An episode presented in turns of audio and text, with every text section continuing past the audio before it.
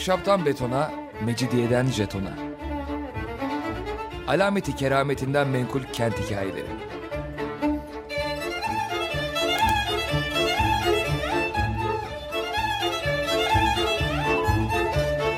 Hazırlayan ve sunan Pınar Erkan.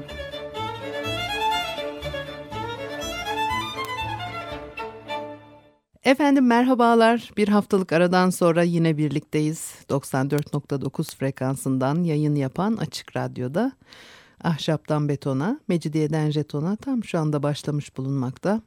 Anlatıcınız ben Pınar Erkan, elektronik posta adresim pinarerkan@yahoo.co.uk. Bakalım bugün programımızda ne var? Kahve 12. yüzyıldan beri biliniyor. Ancak keyif verici bir içecek olarak yaygınlaşması 14. yüzyıldan sonra.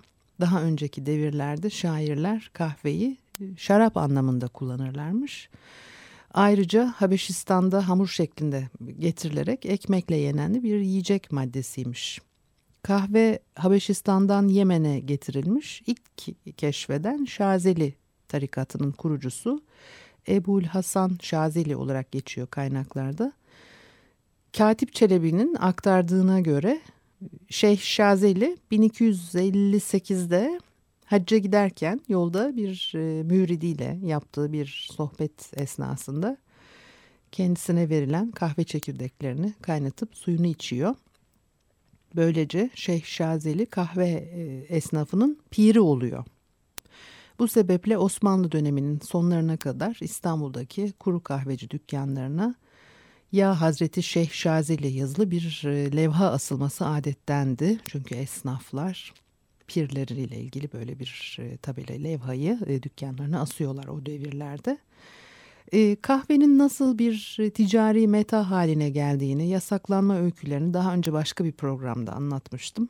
Şimdi biraz da İstanbul'daki kahvehanelerden ve onların özelliklerinden söz edeceğim bugün. 18. yüzyılın sonunda kahve satışı mültezimlere verilmiş. Mültezimler de sokaklarda karışık kahve satışına göz yumuyorlar ve bu şekilde yüksek kazanç elde ediyorlar. Nedir o karışık kahve? Nohut ile fındık kabuğu katıyorlarmış kahvenin içine. Tabii Avrupa'dan da kahveye çok talep olunca İstanbul'daki kahve miktarı azalıyor. Ve işte bu satışına aracılık edenler ve onları kontrolünü yapan Yeniçeriler filan ciddi bir orada da bir ilişkiler ağı gelişmiş. Ve işte bir kısmı göz yumuyor, kontrol eden de göz yumuyor filan, böyle bir enteresan epey orada da ilginç şeyler var. İstanbul'da açılan ilk kahvehane ile ilgili de farklı kaynaklarda farklı bilgiler veriliyor. Yine de tarihler birbirine yakın, buna göre baktığımızda ilk kahvehane İstanbul'da 16. yüzyılın ortalarında açılmış. Peçevi'nin anlattığına göre şöyle: 962 yılı hududunda Halep'te Hakem namında bir herif ve Şam'dan Şems adında bir zarif gelip avamın ve ayak takımının kalabalık olarak bulunduğu Tahtakale'de birer büyük dükkan açıp kahveciliğe başladılar. Keyfe müptela bazı yaran sefa, hususiyetle okur yazar makulesinden nice zürefa bu kahvehanelerde toplandı. Kimi kitap okur, kimi tavla ve satrançla meşgul olur, kimi de yeni yazılmış gazeller getirip mariften bahsolunurdu. Eskiden eşi dostu toplayıp sohbet etmek için ziyafetler tertip edilirdi. Kahvehaneler açılınca bir iki akçe kahve parasıyla ondan ziyade cemiyet sefaseder oldular. Reşat Ekrem Koçu da diyor ki, kahvehaneler İstanbul'da süratle çoğaldı ve yayıldı. İşsiz güçsüz takımı, özellikle kadı ve müderris mazulleri, yani bu kadılık ve müderrislikten görevden atılmışlar kastediyor, vakit geçirmek için kahvehanelere devama başladı. Mahallelerde imamlar, müezzinler, hatta büyükçe rütbe sahipleri bile kahvehane müşterisi oldular. Kahvehanelerin halkla dolup boşalması, özellikle gençlerin, hatta tüysüz çocukların buralara girip çıkması, bazı müteassip ulemayı kahvehaneler aleyhinde harekete geçirdi. Birer mesavi hanedir, yani kötü yerlerdir. kahvehanelere varmaktansa meyhaneye varmak evladır demeye başladılar. Camilerde, mescitlerde kahvehanelere girilmemesi için vaazlar verilmeye başlanmış. Sonra çok yasak geliyor, ciddi sorunlar çıkıyor filan. Kahvehanelerin çeşitleri var. Yeniçeri kahveleri çok meşhur. Yeniçeriler kahvehanelerde oturmaya başladıkları zaman da artık tabii iyice dejenere olmuşlar. Artık düzenli, disiplinli birer ordu mensubu olmaktan ziyade pek çok yerde baldırı çıplaklar tabiriyle karşılaşıyoruz. Çünkü önüne gelen Yeniçeri olmuş artık. Sabahtan akşama kadar saz ve söz, hatta işi nuş, çeşitli keyif maddeleriyle birlikte eğleniyorlar. Yeniçeri kahvehaneleri de İstanbul'un manzarası en güzel yerlerinde. Özellikle denize nazır, gayet büyük ve fevkalade süslü yerlermiş. Her kahvehanenin mahbub köçekleri, sazendeleri, kıssahanları, eli ayağı düzgün uşakları bulunurdu diyor yine Reşat Ekrem Koçu. Ahmet Hamdi Tanpınar da 5 şehirde anlatıyor kahvehaneleri. Eski seyyahların tavan ve duvarlarının kepenk ve sayvanlarının nakşını övdükleri, bazısının geniş pencerelerine şehrin en güzel manzaraları asılmış, havuzlu, fıskiyeli, peykeli duvarlarına kehribar ağızlı çubukluklar dizilmiş eski Türk kahvesi İstanbul'un büyük hususiyetlerinden biriydi. Semtine göre orta sınıf halkla esnaf ve yeniçerilerin, deniz kenarındakilere kayıkçı ve balıkçıların devam ettiği bu kahvelerde meddahlar hikayeler anlatırlar. Saz şairleri şiir müsabakası yaparlar ve Ramazan gecelerinde de bazılarında karagöz oynatılırdı. Daha 16. asrın sonunda semt kahvelerine çok yüksek rütbeli memurların dışında münevver halkın da toplandığını biliyoruz. Gerçekte bu kahveler 1826'da çok sıkı bir şekilde kontrol edilen ve bir ara kapatılan berber dükkanlarıyla beraber şehrin halkının mühim toplantı yeriydi. İş adamları bu kahvelerde birleşiyor. Saf dil ve meraklı şehirliler, uzak memleketlerden dönen yolcuların garip sergüzeşlerle dolu hikayelerini, seferden yeni dönmüş yeniçeri ve sipahilerin, Kaniçe veya Oyvar muharebelerinin bizzat şahit oldukları safhalarını burada dinliyorlar. Çeşitli anlarda efkâr-ı umumiye denen şey bu kahvelerde hazırlanıyordu. Evliya Çelebi, Bursa kahvelerinde rakkas ve musiki şinaslardan söz ettiğine göre, Yeniçerilerin kalabalık olduğu yerlerdeki kahvelerde bu gibi eğlenceler elbette eksik değildi. 1655'te İstanbul'a Tevenot geliyor ve onun da görüşleri var. Türklerin kendilerine özgü bir içeceği vardır ve adına kahve derler. Günün her saati kullanılır. Bu içecek acı ve siyahtır ve biraz yanık kokar. Ağız yanmasın diye küçük yudumlarla içilir. Kahvehane adı verilen yerlerde hazır satılan bu içecek, dumanın mideden başa yükselmesini engeller. Acılara iyi gelir ama uyku kaçırır. Bir başka yabancı ziyaretçi Teofil Gotiye yine kahvehaneleri anlatır. Çok sadedir Türk kahvehaneleri. Beyaz boyayla boyanmıştır duvarları. Çevreyi kuşatan sedir, hasırla örtülüdür.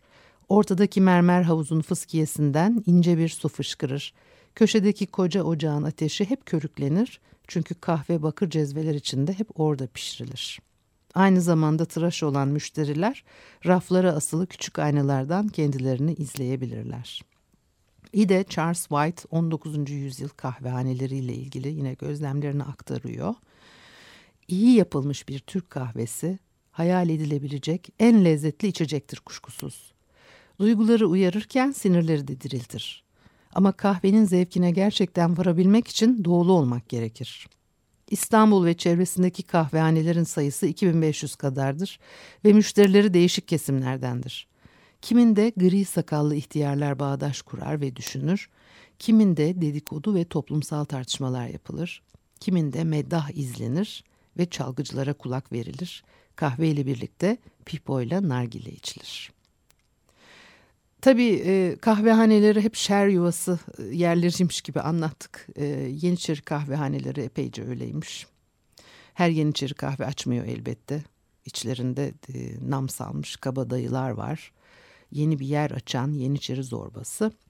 kesesinden bir kuruş harcamadan kahvehanesini dayar, döşer ve bulunduğu semtin ahalisinin varlıklı ne kadar önde gelen ismi varsa bir deftere yazıyor bunları. Her ismin yanına da istediği eşyayı listeliyor. Sonra da adamlarını gönderip toplatıyor bu eşyayı. Aa, selam ediyor, defter gönderdi, kahvehane hediyesini bekler diyerek işte haraç kesiyor yani. Ama bir de balıkçı kahvehaneleri varmış, tam tersi. Onların özelliği genellikle hemen hepsi deniz kıyısında olur. Sahibi veya işletmecisi balıkçıdır ve burada kağıt oyunları, tablo vesaire bulunmaz. Kahveci istendiği zaman çay, kahve servisi yapar. Ücreti konusunda o kadar çok titizlenilmez ve en son yani benim gittiğim 1000 yıl kadar önce Fenerbahçe burnundaydı. Şimdi ne oldu bilmiyorum. Bir müzik arası verelim, ondan sonra devam edelim.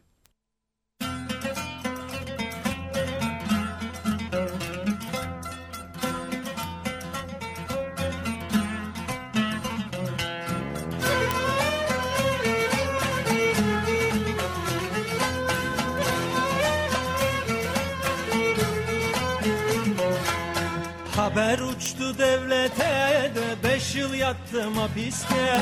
Haber uçtu devlete de 5 yıl yattım hapiste. 7 düvel zindanından beterdir 7 kule. 7 düvel zindanından beterdir 7 kule. Nargilem duman duman, bayıldım aman aman. İstanbul güzel ama sabitleri pek yaman.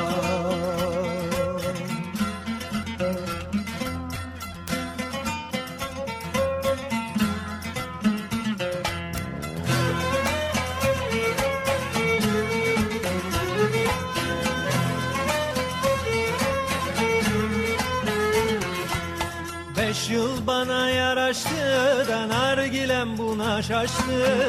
5 yıl bana yaraştı da nargilem buna şaştı. Her gün çizdim usturamla, bağlamam doldu taştı. Her gün çizdim usturamla, bağlamam doldu taştı. Sarma cigaram yanar, çekerim arar. Tekkimiz güzel ama haber uçuranlar var.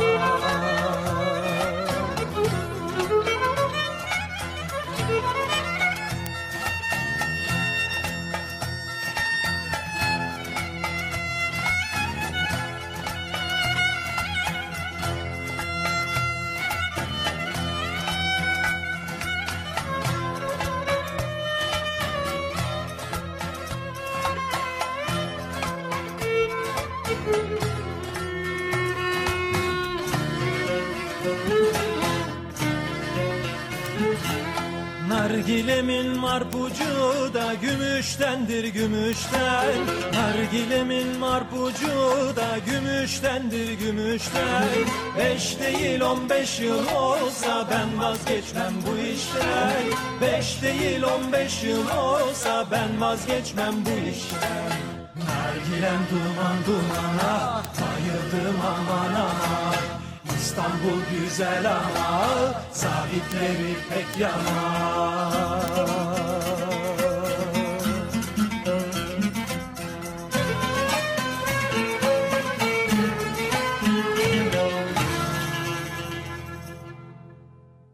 Efendim, Açık Radyo'da Ahşaptan Betona, Mecidiyeden Jeton'a devam ediyor. Pınar Erkan'ı dinlemektesiniz. Daha önce kahvehanelerle ilgili, kahveyle ilgili bir program yapmıştık. Bugün de biraz İstanbul kahvehaneleriyle ilgili bir konuşuyoruz.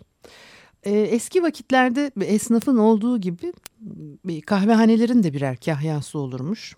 Zabitler yerine yiğit başısı, bazılarında bölük başı, köşe ustası, değnekçisi bulunurmuş. Bunların her biri ne demek gerçekten ben de çok iyi bilmiyorum. Fakat kahvelerin kötü bir hali bulunup bulunmadığını denetlerlermiş. Ayrıca berberler var kahvehanelerde. Bunlar tüccar ve ileri gelenler için ayrılmış. İçi çok temiz ve güzel yerlerdi diyor Abdülaziz Bey. Biraz onun Osmanlı devrindeki tören adetle ilgili bir kitabı var. Oradan faydalandım size bazı bilgileri aktarırken. Tahtakale semtinde halk arasında Avur Zavur'un kahvesi diye adlandırılan bir yer varmış. Pek ünlü bir yer burası. Ve bir yerde çok kalabalık ve değişik kimseler toplanırsa artık burasını Avur Zavur'un kahvesine döndürdüler ifadesi darbu mesel haline gelmiş. Her mahallenin mutlaka mahalle kahvesi namıyla o mahallenin imamı, muhtarı ve ileri gelenlerine mahsus o zamana göre adeta bir kulüp niteliğinde olan bir kahvesi var. Kahveci oldukça yaşlı, mahalleden evli, çoluk çocuk sahibi, emniyetli, dürüst, üstü başı, eli yüzü temiz ve hitap edilebilir bir kişi olurmuş ve kahvede oldukça genç sayılabilecek, tecrübe edilmiş ama işini iyi yapıp yapmadığı, dürüst, iyi halli, aklı başında, temiz bir berber de çıraklık ediyor ve kahvenin içi temizce siliniyor, mermer döşeli kapı önüne tahta talaşı dökülüyor ve gelenler ayakkabılarını siliyorlar taşları kirletmemek için ve oturulacak peykelere güzel halılar döşeniyor. Havlu konacak ufak bir dolabı var. Sarı ve altı musluklu stiliyle 2-3 berber leğeni ve üstü sedefle işlenmiş bir berber aynası ve stil asmak üzere oymalı, iki tarafı hareket eden kol, para atmak için bir de köşeye konmuş. Üstü sedefli ve para deliği bulunan bir çekmece, meşini üstü sırmalı bir usturalık, havlu dolabı, yanına asılı bir şişe kekik yağı. Kahve pişecek yerde de mermerden oymalı nakışlı bir kahve ocağı. Kahvecisi ayağına alçak topuklu bir nalın koncu kopçalı, serhatli denilen bir mest, Elif'i tabir edilen çuka şal var giyiyor. Belinde acem şalından kuşak. Yani böyle gücü yetse bile daha iyisini almaya acem şalından başka kuşak uygun görülmezmiş. Ekseri para çekmecesinin yanında kolları sıvanmış otururdu. İleri gelenlere kendisi, diğer müşterilere çırağa kahve pişirirdi. Kahve ocağının içi çini kaplıydı. Bu kahve öyle geçici bir kahve değildi. Buraya mahallede oturan efendi ve ağa takımından olanlar da gelir. İmam efendi arandığı zaman bulunabilmesi için zamanın çoğunu kahvede geçirirdi. Akşamları gelmesi mutat olduğu halde bir iki gece görünmeyen biri olursa berber eve yakın komşularına sordurulur, aranır, şayet keyifsiz olduğu anlaşılır ise hatır sormaya gidildiği gibi gerekirse hekim çağrılır.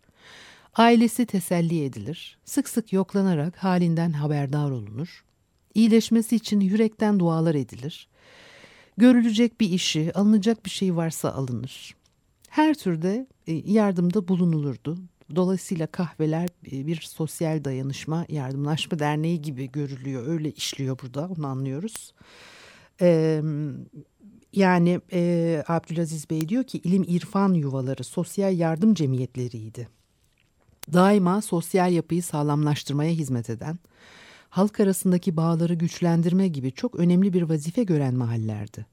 Hatırladığım kadar bu böyle devam etmiş.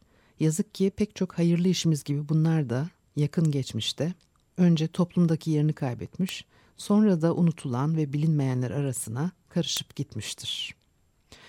Mahalleli ve ileri gelenler bu kahvede tıraş olur. Kibarlar da berberi konaklarını çağırır tıraş olurlardı. Berber tıraş için gelenleri oturtur, temiz bir havlu bohçası açar. Önüne Bursa ipeklisi futa bağlar, omuzuna ipek başlı havlular örter. Sonra başucunda duvardaki kolda asılı, musluklu, sarı pirinçten tertemiz ovulmuş berber stiline sıcak su koyar. Güzelce başını ıslatır. Usturalıktan aldığı usturayı bir ucu kendi beline sokulu, diğer ucu aşağı sarkan ustura kayışına birkaç defa yukarı aşağı sürer. Besmele ile tıraşa başlardı. Sakalı mıkrazla düzeltir. Tıraş bitince başı üşüyüp nezle olmasın diye duvara asılı şişeden biraz karanfil yağı avucuna döker.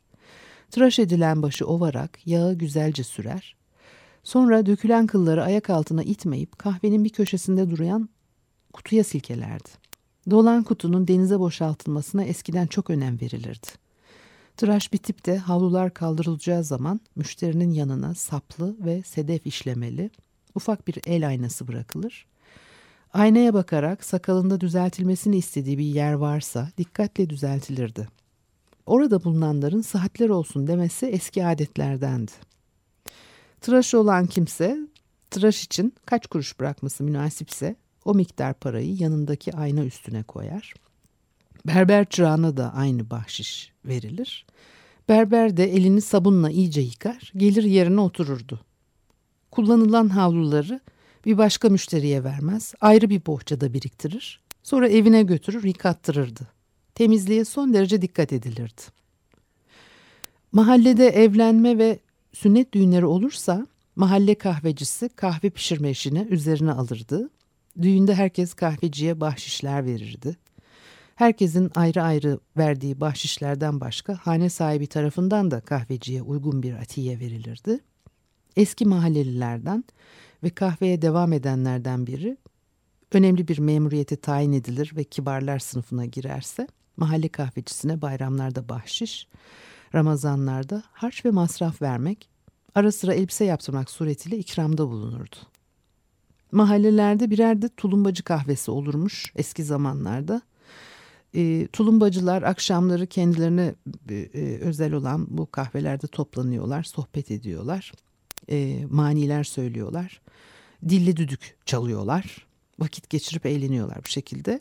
Kahveci de tulumbacılıktan yetişmiş yaşlı biri oluyor ve bu kahveye harçtan birinin girmesi de çok hoş görülmezmiş. Horozcu kahveleri varmış bir de onları. Fakat o kadar kanlı hikayeler, bir de böyle son derece detaylı anlatılmış horoz dövüşleri yaptırılırmış bu kahvelerde.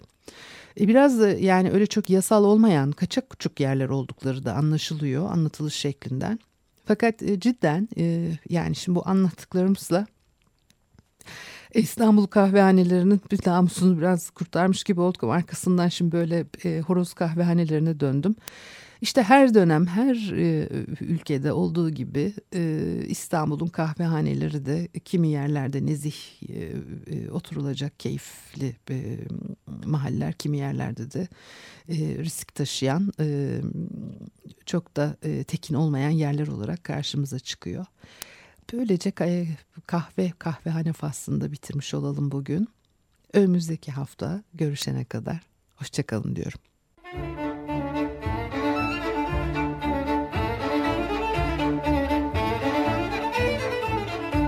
Ahşaptan betona, mecidiyeden jetona. Alameti kerametinden menkul kent hikayeleri.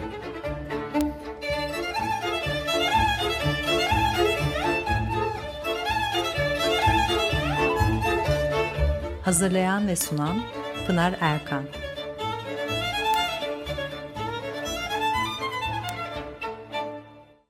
Açık Radyo program destekçisi olun. Bir veya daha fazla programa destek olmak için 212 alan koduyla 343 41 41.